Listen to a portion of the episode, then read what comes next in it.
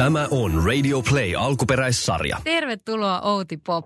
Kiitoksia. Suuri kunnia saada sut tänne. Kumpi kuulostaa kivemmalta, radioikoni vai radiolegenda? Ei kumpikaan. Mä en halua olla ikoni enkä legenda.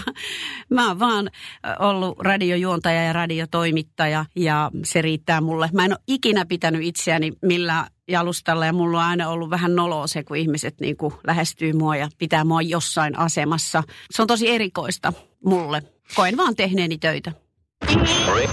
Radio Play. Play. Äänessä. Miten sä löysit tiesi Rock Radio 80-luvulla? Mä olin vahingossa löytänyt tieni Yleisradion levystöön, hakenut työpaikkaa sieltä ja saanut jostain kumman syystä. Ja sitten mä olin levystössä semmoisena puheliaana tyttönä. Avustin toimittajia löytämään musiikkia ohjelmiinsa ei musiikkitoimittajia, mutta muita toimittajia. Ja sitten Rockradion kundit tietenkin kävi levystössä hakemassa omiin ohjelmiinsa levyjä. Ja tota, se jatkuva tauoton pälätys varmaan kuuluu. Ja, ja tota, sitten tuli delegaatio yksi päivä Rockradiosta ja sanoi, että sä oot sen verran puhelias, että sulta voisi luonnistua ohjelman teko, että haluatko tehdä koeohjelman. Ja mä sanoin, että totta kai. Tein pari versiota. Mä tein sen jolla sen ohjelman mä halusin tehdä, koska mua pyydettiin tekemään, juontamaan toivelevyt ohjelmaa.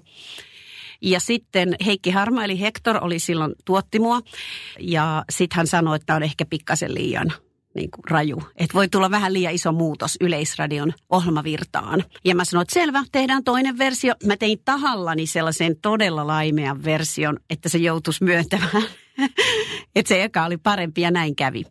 Eli se e, sitten siitä ensimmäisestä ohjelmasta ja koko siitä ohjelmatyypistä tuli sitten juuri se, minkä mä olin tehnyt. Eli ilman minkäänlaista koulutusta ja sisäänajoa, niin aloin tehdä ohjelmia ja se oli juuri se mun ensimmäinen koeohjelma. Mutta niin kuin hyvin monet muutkin, niin demotus ensin ja siitä se homma sitten eteni. Demotus en, ensin, joo. Toki voi sanoa, että jos on puhelias ihminen, niin, niin siinä on se puhevalmius jossain määrin olemassa. Ja, ja, ja tässä on nyt pakko tunnustaa, että kun olin pikkutyttö, niin istuin aina äidin peilipöydän edessä ja luin katsolehteä. Harjoittelin kuin puhumista peilille, eli niin kuin jollekin toiselle. En yhtään tiedä miksi, oliko tekemisen puutetta vai muuta, mutta näitä mä lueskelin ja mä oon miettinyt, että se on ehkä ollut sitten, että mä oon ollut siinä mielessä valmis siihen. Ja sitten tulee mieleen nyt tässä toinenkin tavallaan, mikä toi siihen valmiutta, oli se, että ystävämme asui latinalaisessa Amerikassa pitkään vuosia ja, ja teimme, sisareni oli myöskin Yleisradiossa töissä hän oli kuunnelmatuotannon äänitarkkailija.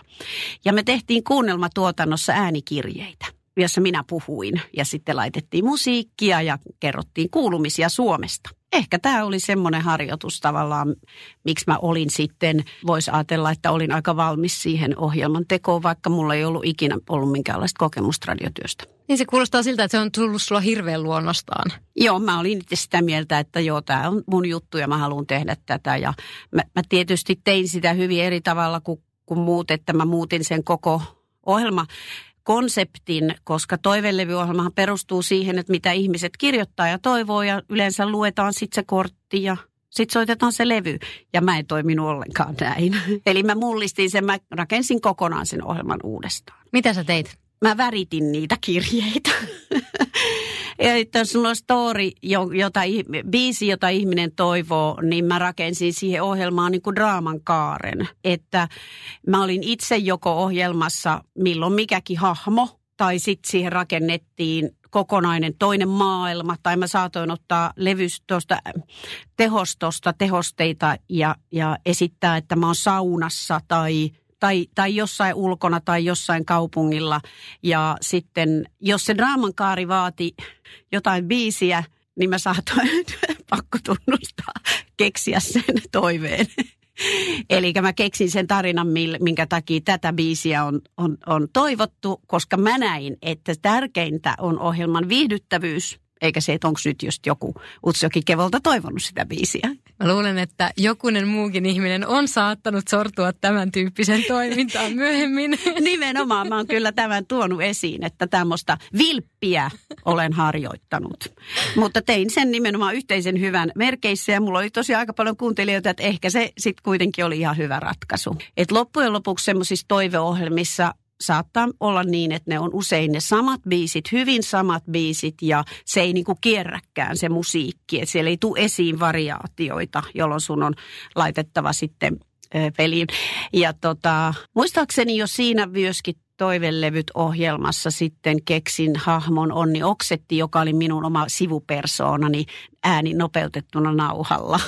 Mä keskustelin itseni kanssa, ei kun tarkoitan Suomen kansan yliopiston dosentti Onni Oksetin kanssa musiikista. Eli mä tein tämmöisiä kaikkia draamallisia keinoja käytin siinä ohjelmassa. Ei tiedä yhtään, mistä ne tuli mun päästäni. En osaa yhtään sanoa. Muistatko, minkälaisia kappaleita silloin soitettiin? Joo, toki siis uh, I surrender, I surrender.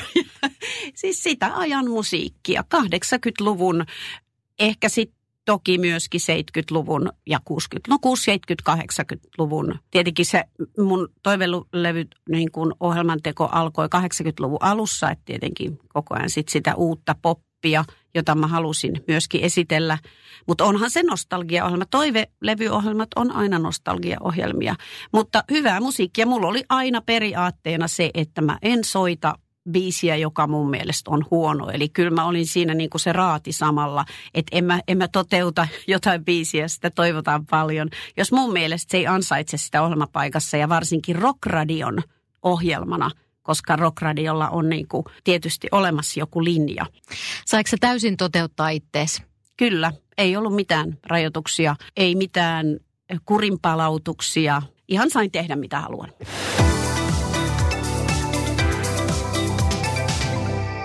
Mä olin vakinaisessa virassa Yleisradiolevystö arkistotyöntekijänä ja mulle sanottiin, että mun pitää valita joko ohjelmatyö tai vakiotyö, mikä on ihan hullua tänä päivänä ajatella, kun ohjelman tekijät saa hyvin paljon tehdä mihin tahansa ja voi pyytää sivutyöluvan ja niin edelleen.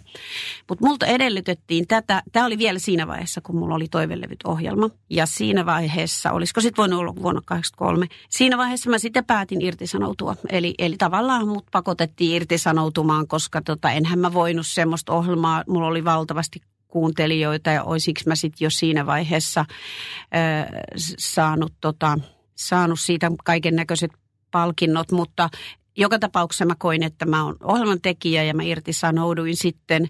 Ja sit, siitä jatkui sit toivelevyohjelmat ja sitten mä tein niin kuin freelancerina töitä ja tein ö, radion rinnakkaisohjelmaan, joka oli silloin, kun meillä oli kaksi kanavaa, yleisohjelma ja rinnakkaisohjelma, niin tein sitten kaikenlaisia kesätoimittajana sellaisia musiikkiohjelmia valitsin kappaleita, mikä tahansa se on voinut olla kevyesti keskellä päivää. Tai Hanuri neljännes, koska mulla oli laaja musiikillinen sivistys johtuen kotitaustastani e, ja sitä paitsi mä olin levystössä nuohonnut kaikki levyt suurin piirtein. mulla se musiikillinen tietämys niin kuin räjähti siellä levystössä, oli ihan oikea työpaikka mulle. Ja mä pystyin tekemään Hanure neljänneksen tai trumpetti neljänneksen tai puhallin orkesteri neljänneksen tai minkä tahansa mitä pyydettiin. Et se, oli, se oli tosi kiva.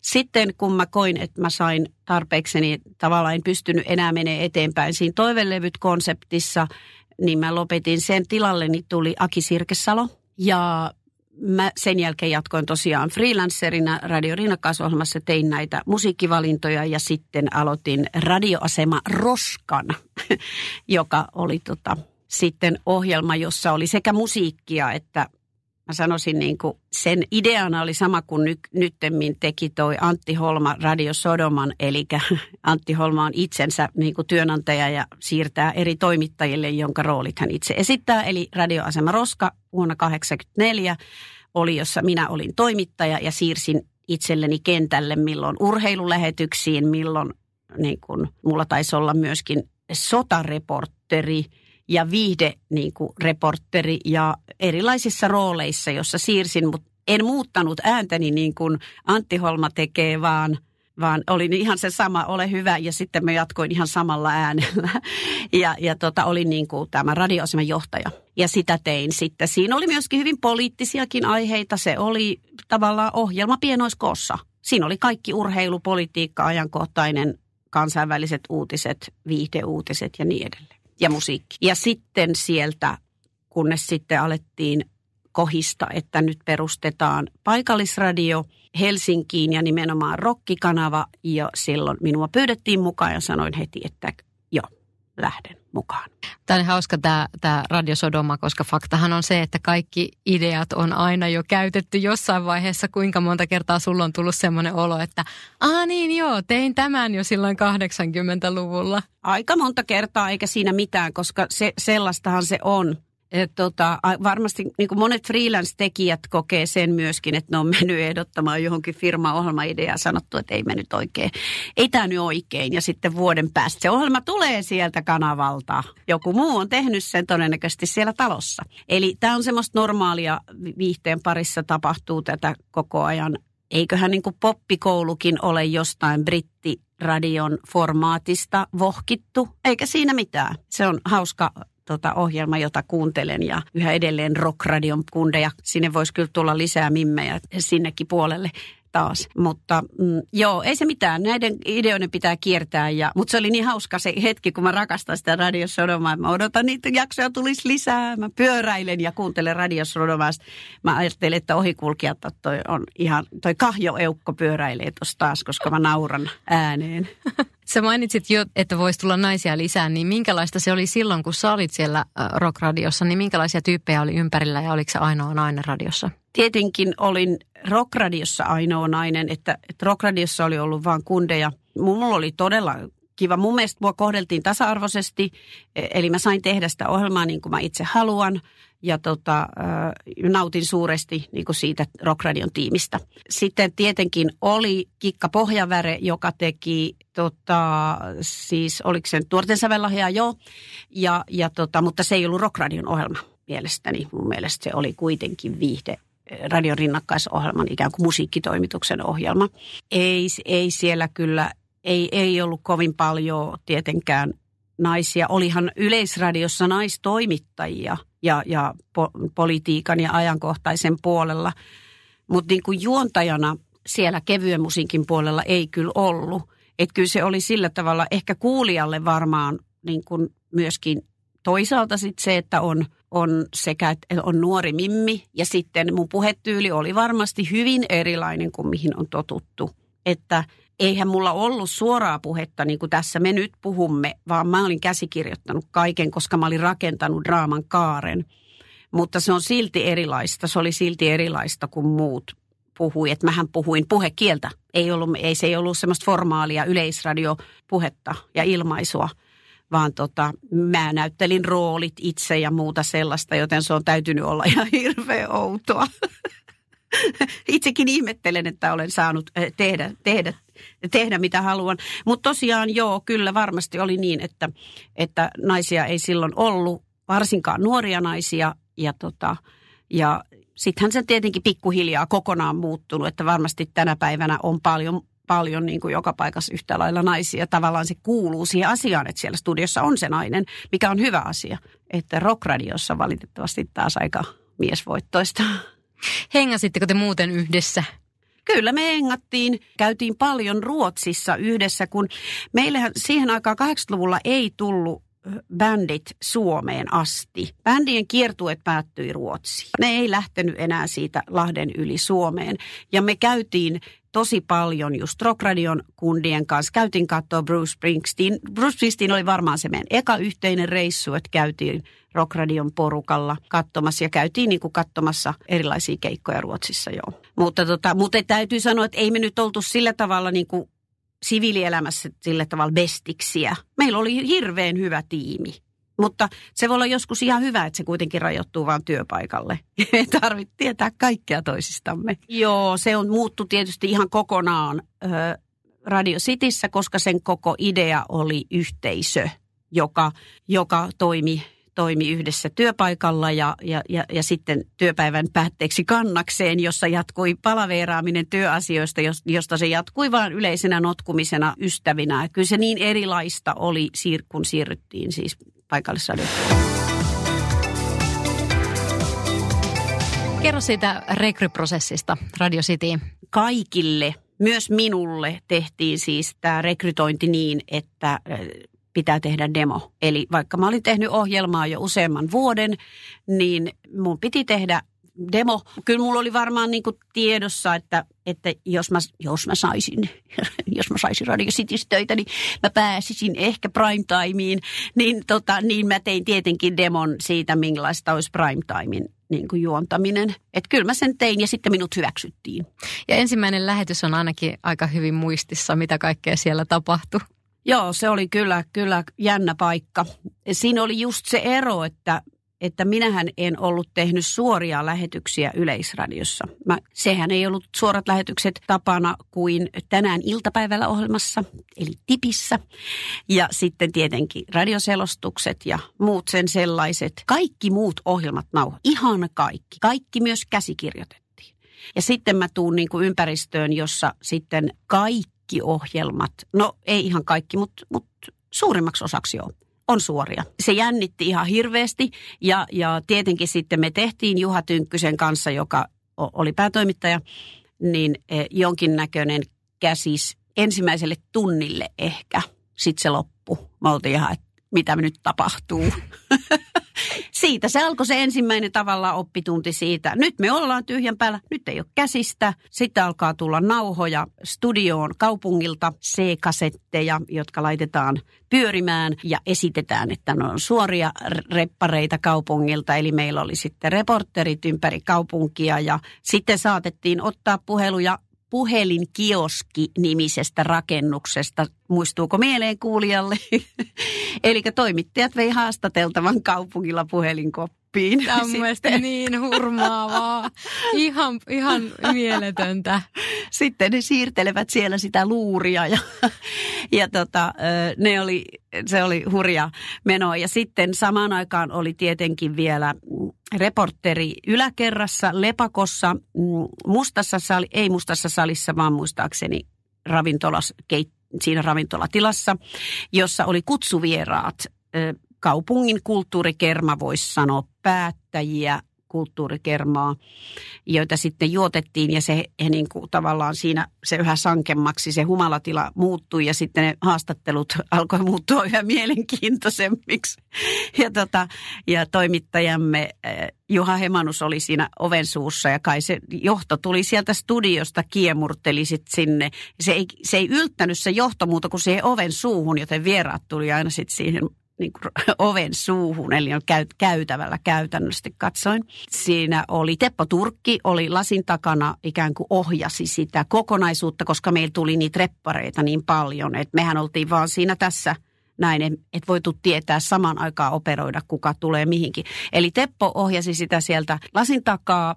Sisareni Päivi, joka oli siis Yleisradiossa ollut kuunnelma äänitarkkailijana, tuli myöskin, kästättiin Radio Cityin ja hän oli sitten alkuun toimi äänitarkkailijana ja myöhemmin sitten ohjelman tekijänä. Ja Päivihän sitten keksi formaatin muusikon valinta, jossa tota, muusikko tulee studioon ja alkaa soittaa omaa lempimusaa levyiltä ja kertoo niistä kappaleista, miten ne on vaikuttanut uransa. Eli Päivi taas, Päivi taas keksi tuon formaatin, joka on nykyään varmaan hyvin yleinenkin. Eli sellaisella porukalla avattiin Radio City vappuna 85 ja mielestäni studiossa tai ainakin eteisessä notkuivat Jari Tervo, joka edusti Iltasanomia ja Matti Esko Hytönen, joka edusti Helsingin Sanomia.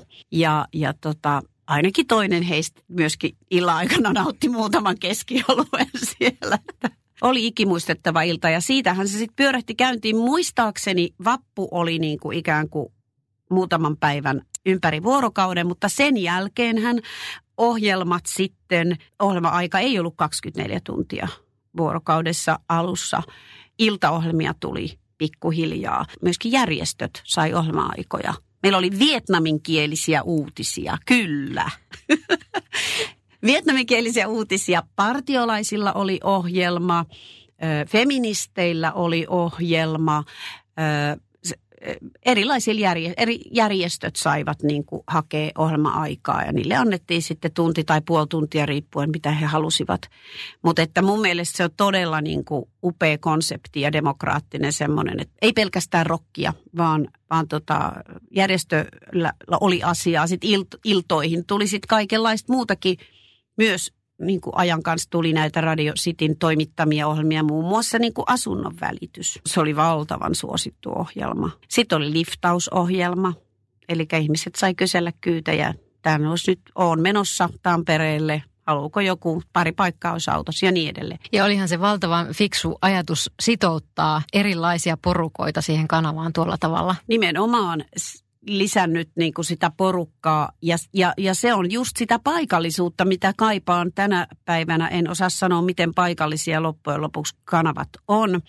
Varmasti Radio Helsinki on kohtalaisen paikallinen, mutta hekin ovat nyt laajentaneet sit kuuluvuusaluetta, että kuinka silloin ollaan paikallisia, niin ei kovinkaan paljon voida olla enää silloin. Täytyy huomioida myös Tampere. Niin, kyllä, ja Tampere ja Oulu toinen. taitaa olla. Mutta tota, sitten nythän on 957, joka on uudestaan aloittanut.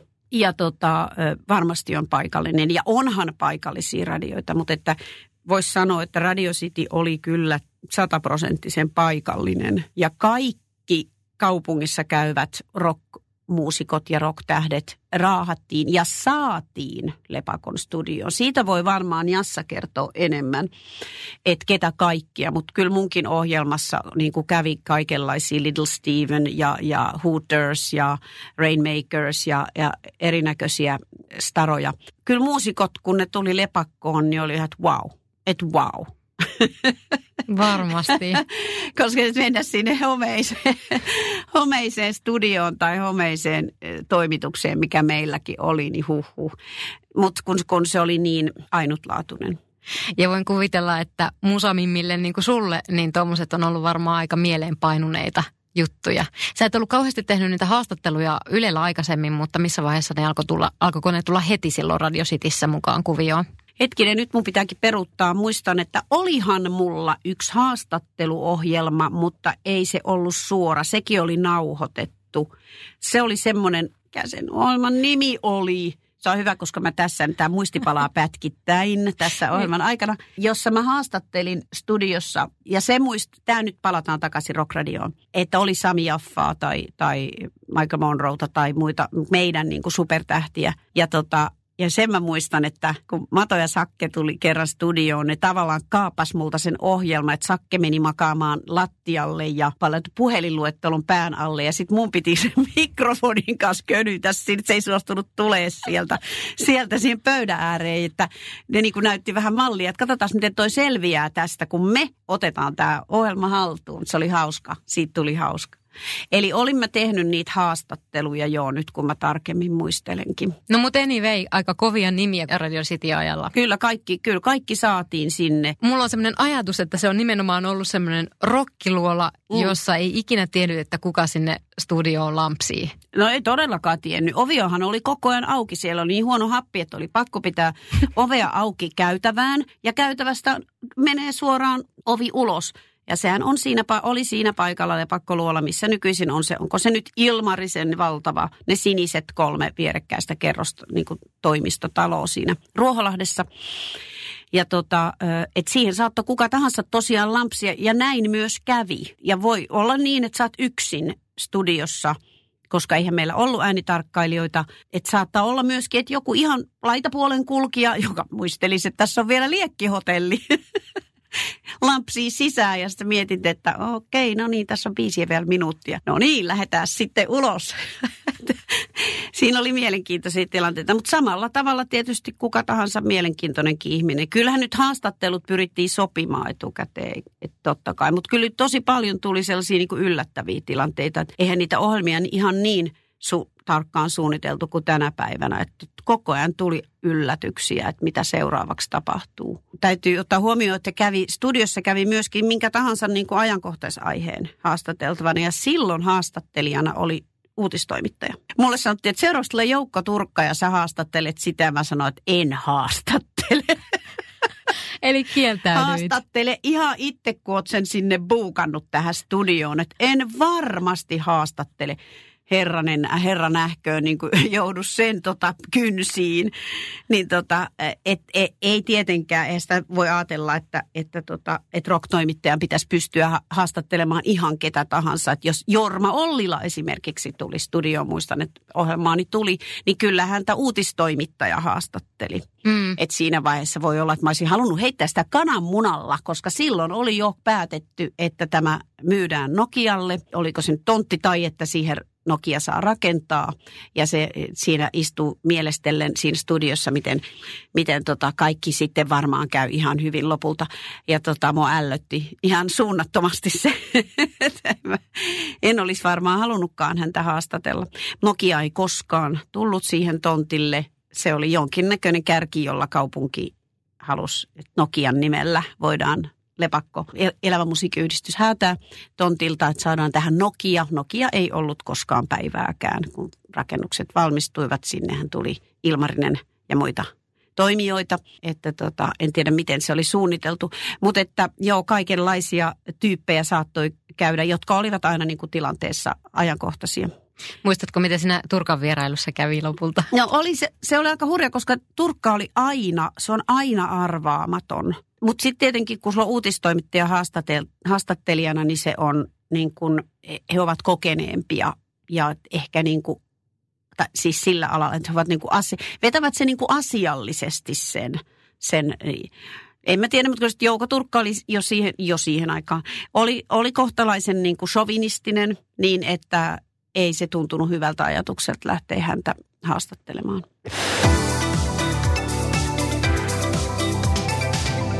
Joko sut siinä vaiheessa kaupungilla tunnettiin laajalti? Totta kai joo, siis jos tietenkin silloin rockradion aikaan. Koska sitten kun mä menin Radio Cityin, niin eihän se kuulunut kuin tosi pienellä alueella. Eli mähän katosin sillä tavalla julkisuudesta, valtakunnallisesta niin. julkisuudesta, mikä oli hyvä asia, koska mä en tykkää julkisuudesta.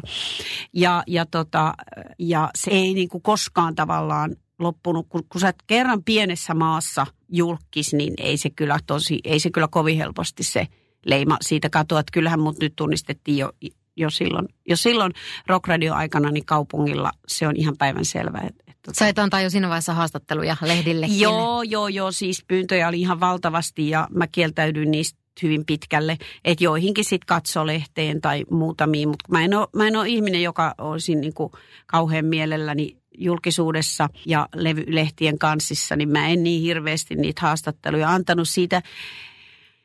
Ei ehkä myöskään tullut semmoista hyvää fiilistä. Mä itse koin ehkä joskus sit radiossa, että yleisradiossa ollessani, että, että siitä ei hirveästi tykätty, että on niin kuin lehdissä. Että se, se ei niin kuin sopinut sen yleisradion niin kuin virtaan tai yleisradiolaisten. Mä koin, mä vähän niin kuin feidasin sitä puolta, koska mä en halunnut tietenkään sitä, enemmän kuin en pitänyt itseäni mitenkään sen kummempana kuin muitakaan. Niin, tota, niin si, mulle tuli sellainen tunne, että siitä ei tykätä, että on lehdissä. Niin. Kateutta? No en mä nyt tiedä, vai ärsyttikö se sitä, että, että luuleeko toi olevansa jotain.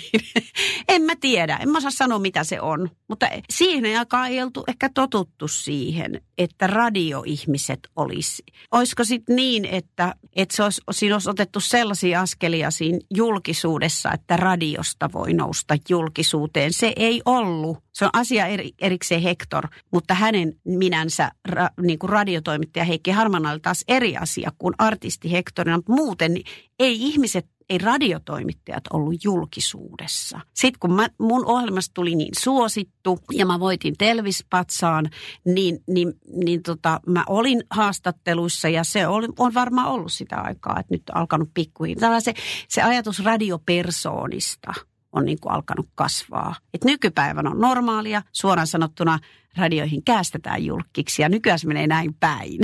Niin ja sitä boostausta, sitä radiopersonan boostaustahan tehdään ihan eri tavalla, että tuo on ollut täysin päinvastaista kyllä silloin. Ihan päinvastaista on, on päinvastoin, että mieluumminkin pitää matalaa profiilia ja tehdä sitä työn, työtään hyvin. Ei, ei ole koettu julkisuutta tarpeelliseksi. Miksi Yleisradiohan ei tarvitse, tarvinnut julkisuutta, koska oli vain kaksi kanavaa, yleisohjelma ja rinnakkaisohjelma ja on ja off-nappi nappula.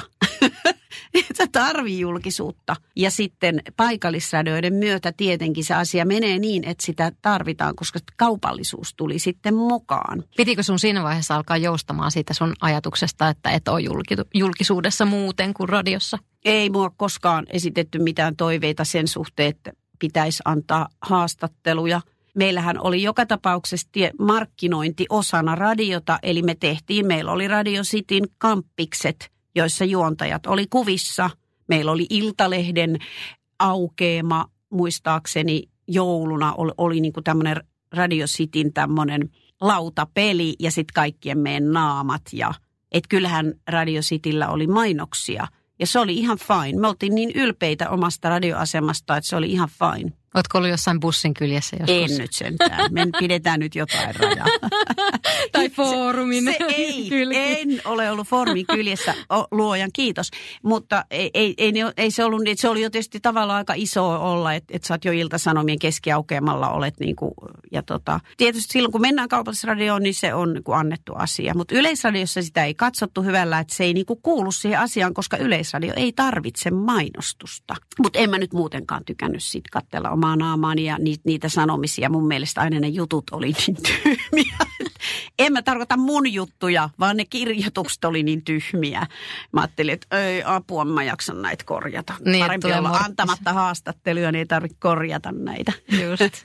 No siihen aikaan ei ollut vielä sosiaalista mediaa, eikä mm. videoita eikä muuta, mutta kyllä nimmareita varmaan sai jaella. Nimmareita sai jaeta ja, ja sitten tosiaan tuli siis silloin yleisradioaikana tuli valtavasti ihailijapostia, tuli myös silakoita. Tuli, tota, tuli tota paketeista, tuli kaikkea muutakin, että tuli myös, myös vihapostia. Ei kovin paljon, mutta kuitenkin, että et entisaikaahan lähetettiin postikortteja. Että sellaista. Ja joo, kyllähän siis niin kuin, että liikkuu kaupungilla, niin kyllä sitä koettajaa ja kokeilijaa oli. Ja sen takia valitsi ehkä ne paikat, minne meni, niin sitten sellaiseen, että sulautui muiden joukkoon niin kuin vanhan ylioppilastalon kuppilaan, jossa oli niin paljon rocktähtiä, että kukaan ei kiinnitä minuun huomiota. Solahdat sinne justiinsa niin kuin Sam Jaffan viereen ja, ja, ja tota, Eppujen viereen ja rocktähtien viereen, Dave Lindholmin viereen, niin, niin, niin tota, Mm. Ne osaa häätää sitten ne pois. Että oli myöskin niin kuin kaupungilla muutamia kapakoita, jossa sitten käytiin, että saatiin olla rauhassa. Ja olla omien joukossa, niin Joo. se oli hyvä. Tuliko heistä ystäviä?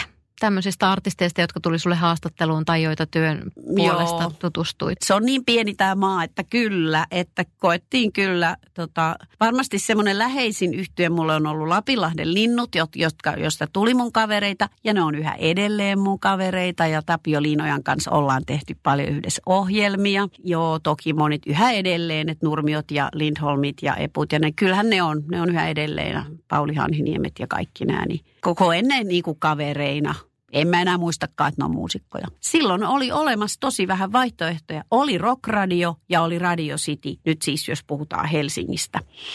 Että, että se on aika luonnollista, kun tänä päivänä on niin paljon pyyntöjä, on niin paljon medioita, että, että eihän se, että jos rupeisi muusikot kavereeraamaan kaikkien kanssa, niin ei ehtisi muuta kuin kavereerata – jos kohta tänä päivänä ei varmaan muusikot myöskään istu, eikä toimittajat niin paljon kapakoissa. Että 80-luvulla se oli aivan normaalia, että istuttiin joka ilta mm. kannaksessa tai vanhan kuppilassa. Minkälaisia faneja sulla on ollut? Onko ne semmoisia, jotka on vuosikaudet sua seurannut?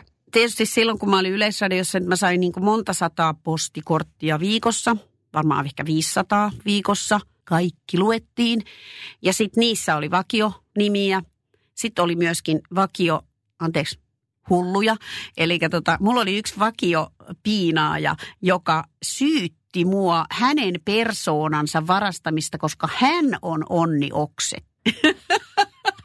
Eli minun keksitty sivupersoonani oli hän itse todellisuudessa, katsoi olevansa. Ja hän vainosi mua, mua ja kirjoitti mulle jatkuvasti sellaisia 17 sivuisia kirjeitä. Ja, tota, ja hyvin pitkään. Ja en mä tiedä, onko mulla tullut vieläkin jotain sähköposteja häneltä. Sehän on mun uskollisin fani, joo, näin voisi sanoa. No todellakin, jos hän edelleenkin niin kuin lähestyy. Et, että ei nyt sillä lailla, mutta tietysti vielä tänäkin päivänä tulee ihmisiä, jotka sanoo, että mä oon kuunnellut sua rockradiosta asti. Onko koskaan pitänyt laittaa poliisia asialle fanien takia? Ei fanien takia, mutta tota, kyllähän näitä tappouhkauksia on tullut. Ja, tota, mm, ja, ja, ja sitten tänä päivänä varsinkin, kun toi viha puhe tuntuu olevan joillekin ihmisillä niin kuin mielessä. Ja tota, että ei, joo, kerran vein yhden C-kasetin puhelinvastaajasta, on vienyt pois. Ei, ei, ne ole, ei se on niin vaarallista. Enkä mä sitä paitsi oikeastaan pelkää, en mä niin kuin pelkää ihmisiä ja tuommoisia asioita. Ei, ei niin kuin sitä ajattelemalla se asiat parane siitä.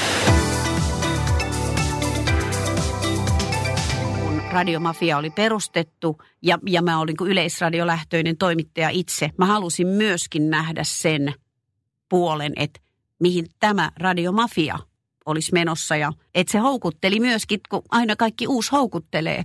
Että jos on nyt sitten radio, valtakunnallinen radio, niin kuin tämmöinen rokki ja nuorten kanava, jossa saa vapaasti itse valita musiikin, niin totta kai mä halusin kokeilla. Että eihän me olla kenenkään minkään kanavan kanssa naimisissa, eikä meillä ole velvoitetta olla jossakin kanavalla. Et sitten mä menin tota radiomafiaan ja sitten sinne primetimeen, joo. Mitä jäi käteen? No, eihän se ollut sama, vaikka se oli vahva ö, yhteisö, niin ei se ole ollut koskaan mitään sen veroista kuin Radio City, koska Radio Cityn ilmapiiriä on ihan turais kuvitellakaan, että sit olisi jossain muualla, että se luola oli niin kuin ihan, se rakennettiin niin nollasta, Tietysti, että radiomafia on olemassa yleisradion koneistona. Siellä on niin kuin valtavat määrät rahaa käyttää niin kuin siihen radiomafiankin rakentamiseen. Että siellä oli hyvät palkkiot freelancereille. Ja tota, mutta että totta kai se oli, se oli upea kanava, koska se oli, siellä oli valtavasti erilaisia ohjelmia ja talenttia niin kuin ikään kuin ihan valtavat määrät talenttia. Samalla tavalla kuin Radio Citykin oli kerännyt ja nyt se keräs valtakunnallisella kanavalla. Ja onhan se kiva, että sä pääset valtakunnallisella kanavalla niin kuin takaisin äh, eetteriin. Ja aika lailla samantyyppisesti kuitenkin ohjelmia tehtiin, eli siinä niin kuin, tulee tietyin välein niin kuin haastattelut ja, ja, ja uutiset. Ja, mutta että näin, niin, niin, niin sehän on kuitenkin aina pikkusen enemmän niin kuin sellaista formaalia, että, että yleisradiossa on ne pelisäännöt, mitkä on. Ja, ja niihin me sitten törmättiin, kun kun Ruben Stiller oli nimittänyt jotakin meidän keskituhdon, keskituhdon johtajaa kökkötraktoriksi ja hänelle silloin annettiin porttikielto studioon tai häneltä lopetettiin oma ohjelma tämä keskusteluohjelma, keskipäivän keskusteluohjelma.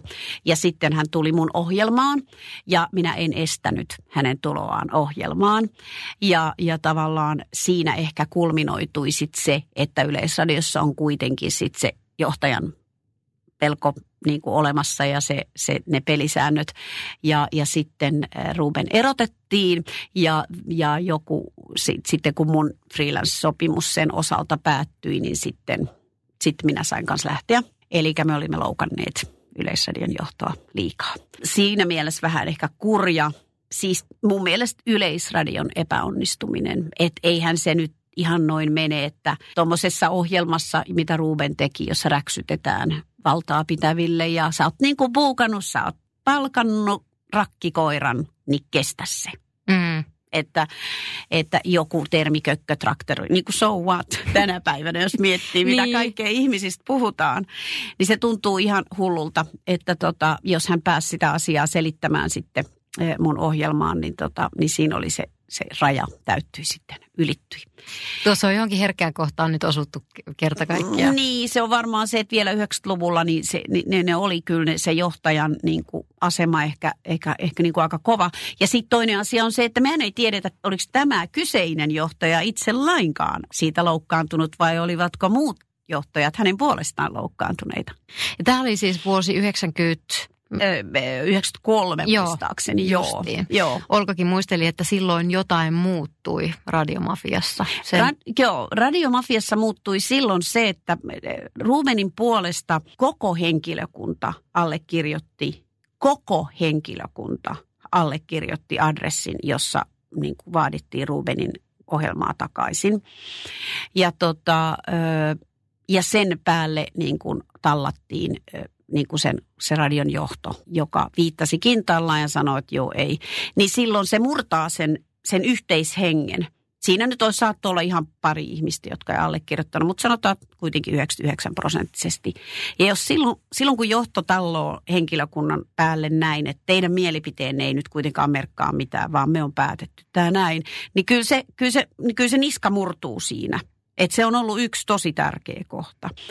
Ja tota, toinen kohta tietenkin sit on ollut se, että mikä mulle merkitsi niin kuin tosi paljon oli, oli se, että, että soittolistat alkoi tulla sitten radiomafiaankin. Mä olin tullut sinne sen takia, että siellä ei ole soittolistoja. Ja, ja tietenkin prime timeen tulee ne soittolistat ja, ja sitten en, en mä sitä epäile, etteikö joku toinen ihminen osaa valita ihan ok biisejä ei siitä ole kysymys, mutta että jos sitten se enää mun show, eli mä en ole tehnyt niitä valintoja, vaan mä yritän selittää, miksi joku toinen ihminen on valinnut mun show tämän biisin, että teidän kannattaa nyt kuunnella tämä.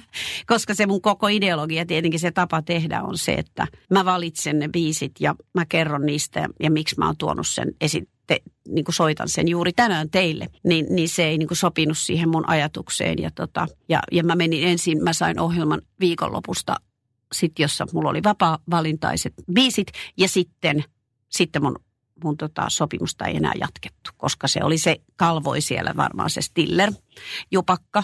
Eli kyllä mulle sillä tavalla voi sanoa, niin kuin minun annettiin lähteä. Ja tota, sitten siinä yhteydessä, niin siitä ei jäänyt hyvää makua, ei missään nimessä. Ja sitten se toinen yleisradion siis siinä on tehty useita virheitä, on juuri tämä, niin, kuin niin upea siis konsepti kuin radiomafia on, on niin kuin on niin kuin onnistuttu tuhoamaan. Yksi on se Stillerjupakka, sitten on soittolistojen tuonti ja sitten hyvän kanavan aja, alasajo. Ehkä yksi käsittämättömimmistä asioista suomalaisessa radiohistoriassa on radiomafian alasajo. Why? Why? Jep, en tiedä, että onko tätä asiaa niin kuin kuinka paljon loppujen lopuksi perkattukaan, mutta sen haluaisin kuulla. Sen haluaisin kuulla ja nythän tämä olisi kiinnostavaa, kun ö, Radiomafia juhlii tässä tota, taivaltaan taas nyt sitten... Kesäkuussa itse asiassa. J- joo, niin että käydäänkö sellaista analyysiä? Musta olisi ihan hirveän kiva kuulla sellaista keskustelua, jossa, jossa tota, ensinnäkin radiomafiassa ihmiset, jotka toi soittolistat, että Jukka Haarma ja, ja, ja nämä ihmiset, jotka aktiivisesti toivat soittolistat, että vielä edelleen jaksavatko he puolustaa päätöksiään, tai, tai tota, mm, tai sitten ne, ne henkilöt, jotka sitten on päättänyt radiomafian alas ajaa. Koska luvalla sanoin, tilallehan ei ole niin kuin tullut sitten vastaavaa. Että et joku Yle X on huomattavasti kapeammalle kuulijakunnalle, huomattavasti nuoremmalle kuulijakunnalle suunnattu. Ja, ja tota, se radiomafian niin kuin se potentiaali niin kuin siinä kuulijakunnassa on valtava. Siis ikähaitarina nuorista niin kuin keski-ikäisiin ja miksei ihan – seniorikansalaisiinkin, niin tota, äh, se, että radiomafian voisi tänä päivänä perustaa uudestaan ihan tosta vaan, se olisi valtava hitti. Vink, vink. Vink, vink. Nimenomaan, mutta siis ihan fantastinen konsepti. Periaatteessa sama asia kuin Radio Citynkin konsepti. Mutta vielä laajempana, koska resurssit on. Että sä voit tehdä erikoisohjelmia, sä voit tehdä, tehdä vaikka mitä keksiä. Et siellä oli siis, Radiomafiallahan oli hyvänen aika siis oma orkesteri, että heillä oli niinku palkattu kapelimestari Jukka Hakokengäs. Ja sitten tietenkin kaikka, paljon puheohjelmia, kulttuuriohjelmia, elokuvaohjelmia ja niin edespäin. No, Radio Cityssäkin oli elokuvaohjelmia. Eli tota, aika pitkälle sama konsepti. Mutta huomion arvoista tuossa just se, että Yleisradiolla kesti viisi vuotta reagoida Radio City. Se on pitkä aika. Mä vielä ymmärtäisin vuoden. Mm. Et seuraavana niin 86 vaikka syksyllä lanseerataan, mutta kesti viisi vuotta. Niin, että ei ehkä ihan siellä sykkeessä oltu sillä tavalla pulssilla niin sanotusti. Mä en tiedä. Tämä on myös muuten kiinnostava niin kuin keskusteluaihe, kysymys, jota olisi kiva spekuloida, että miksi se kesti, miksi se kesti niin kauan, jos on niin kuin olemassa ammattilaisia ja on olemassa resurssit. Toisaalta sitten tulo, hy, tulos oli hyvä, että radiomafian konsepti oli fantastinen ja, ja sen alasajo todella harmittaa varmasti monia. Kaikkia. Yhäti. Niin. Radio Cityn aika on ollut tosi eksklusiivista ja, ja spesiaalia, mutta sen kun oot ollut radion tekemisen ytimessä, niin milloin sä muistat, että sä oot saanut siitä niin parhaimmat kiksit? No parhaimmat kiksit hän saa silloin, kun itsellään on kivaa. Näinhän se on ihan kaikissa töissä.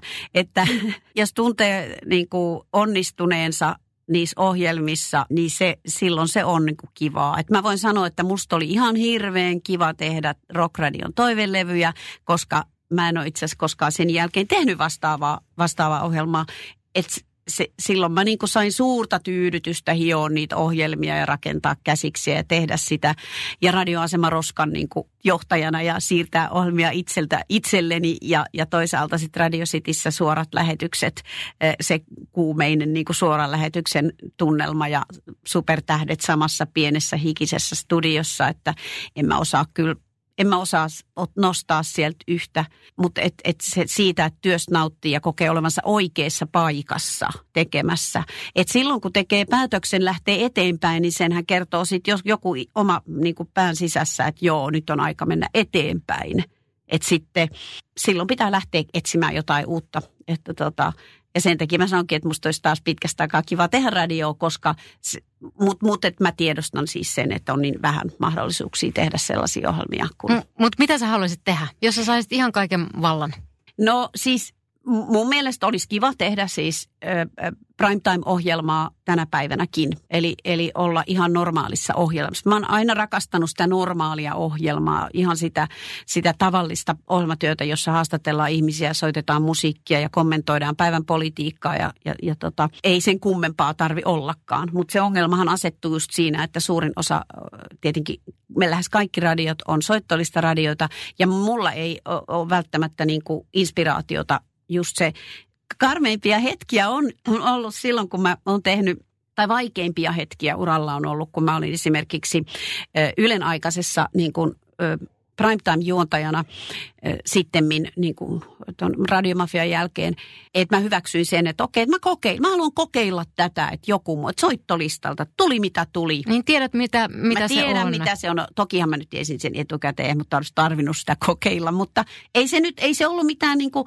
en mä siitä kärsinyt, ei se ollut mikään tuskafestivaali mulle, mutta kun mulle tultiin sanomaan, että että musiikkia ei saa kommentoida sanallakaan, ei ennen eikä jälkeen, niin mun mielestä se oli ehkä noloin hetki elämässäni, ei minulle, vaan sille ihmiselle, joka sen tuli sanomaan, joka oli silloinen musiikkipäällikkö Jorma Hietamäki. Siis että sä et saa ottaa kantaa siihen ei, ollenkaan? Ei, ei, ei mainita lainkaan mitään, ei sanallakaan.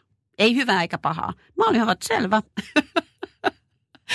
et mahtavaa. Et siinä on niinku valita, puuva pää voisi, haluanko irtopään tähän ohjelmaan? Että musiikki on, musiikki on tämmöinen siivu, joka liimataan, liikataan siihen, koska suuri musiikkipäällikkö on valinnut sen kappaleen siihen suuressa viisaudessaan. Tarkoittiko hän, että sä et saa, että ei saa kommentoida niitä mitään, valintoja, ei mitään, vai ei mitään? mitään. Siis ei edes kommentoida niitä biisejä, joo. No tämäpä Että onko se hyvä tai huono. Ei millään tavalla, joo. Eihän mä nyt voisi kuvitellakaan, että mä rupeisin biisiä haukkumaan niin kuin studios, ei, ei, ei varmaan siitä ole kysymystä. Mu, totta kai minusta tehnyt on mieli musiikkitoimittajana sanoa jotain, mitä tahansa liittyen siihen päivään tai mihin tahansa. Mutta tota, mm, joo, se oli, niinku, se oli niitä oudoimpia hetkiä kanssa, että ajattelin, että vau, että nyt on niinku ulkoistettu kyllä loppuun asti se musiikki siitä ohjelmasta. Mitään tekemistä minkään kanssa. Ja nyt ollaan radiossa. Se on niinku radiossa. Et se on vähän niin kuin se, mikä se on se stuffi, joka työnnetään noihin rakoihin niinku rakennettaessa. Mikä se valkoinen mönjä on, joka tulee tuubista. niin, että musiikki on vähän sellaista, että ei sitä niin hirveästi haluta puhua, se halutaan vähän piiloon, kun se on semmoista rumaa valkoista mönjää. Niin, tota, niin että et se ei niinku liity mihinkään. Musiikki ei liity mihinkään ja mulle taas musiikki liittyy niinku ihan kaikkeen. Et jos soitetaan biisin, niin mun, mun silke selkäytimestä tulee heti kommentti. Mut se, se on sun DNAssa. Se on mun DNAssa ja se oli musta hirveän hauskaa, että silloin kun mä tein sitä, eh, se, että mä sain tehdä yhden kevään sitä Ylen aikasta, niin mä sain hirveän paljon kommentteja, että aiko ihanaa, että ihan kuin olisi radiomafia aukassa, aukassu, vaikka se biisi valikoima oli jonkun toisen tekemää. Koska ehkä ihmiset vähän kaipaa sit myöskin vaihtelua ääniin ja muuta sellaista. Mutta tota, en mä sitten saanut jatkaa. No, koskaan ei tiedä, mit, ei, niin, mitä ei, elämä niin, tuo. Koskaan ei tiedä. mitä sulle kuuluu nyt? Mitä kaikkea sä puuhailet? Sulla on ainakin tämmöisiä maahanmuuttajien kanssa projekteja. Mä, mä maahanmuuttajien kanssa ö, toiminut nyt vapaaehtoistyössä äh, talvesta 2017 alkaen ja tota, etupäässä mä oon auttanut heitä heidän turvapaikka-asioissaan, mutta nyt mä oon tällä hetkellä nuorten maahanmuuttajien kanssa. Me kehittelemme mediaosaamista ja mahdollisesti mediahanketta, mutta kaikki on niin alkuvaiheessa, että mä en osaa sanoa siihen vielä, mitä, mitä siitä voisi tulla. Eli me kehitämme hanketta ja, ja siinä on maahanmuuttajan opiskelijoita ja median opiskelijoita. Ja, ja katsotaan, mitä siitä syntyy. Mutta samalla tietysti myös kirjoitustyötä. Eli aikanaan silloin, kun, kun tosiaan sitten lähdin radiomafiasta, niin mähän menin teatterikoulun ö, käsikirjoittajakoulutukseen ja olen kirjoittanut näytelmiä ja tietokirjoja ja kuunnelmia. Ja, ja tota, Televisioprokkiksia. Televisio-ohjelmia, joo, ja, joo, juuri näin. Mutta niitähän mä tein toki myöskin sitten silloin, kun mä olin rockradiossa, niin mä olin samaan aikaan myöskin televisiossa. Eli tässä niin oli semmoinen pieni käynti siellä television puolella. Ja tota, sitten mä oon kirjoittanut niitä televisio-ohjelmia. Eli nyt kyllä mä nyt pyrin äh, sitten jatkamaan kirjoittajan uraani jossain määrin. Sehän on koko, koko ajan vaikeammaksi ja vaikeammaksi menee, kun tarjokkaita on niin paljon. Eli että myyminenhän on se, mikä on se vaikea juttu, että silloin kun olin nuori ja meitä ei ollut niin montaa, niin meitähän revittiin joka suuntaan. Mutta tänä päivänä on toisinpäin, eli se ongelmana on siis se myynti. Hirveästi radioihmisiä nykyään. Ketä sä seuraat? Tai ketä kuuntelet? Kuuntelen edelleenkin Stilleriä, eli Stillerin ohjelmaa, joka on paikoin aina ihan fantastista, koska hän vetää hyvää keskusteluohjelmaa. Mä kaipaan myöskin taas Vink Vink pressiklubin paluuta televisioon tai jotain televisio, Stillerin esiintymistelevisiossa keskusteluohjelmia. Sitten tosiaan niin kuin sanottu, joku Radio Sodoma on mun mielestä ihan fantastinen, toivon sillekin jatkoa. Sitten mä kuuntelen podcasteja ja sitten mä kuuntelen Yle Areenaan sitä radio-ohjelmia hyvin usein pyöräillessäni.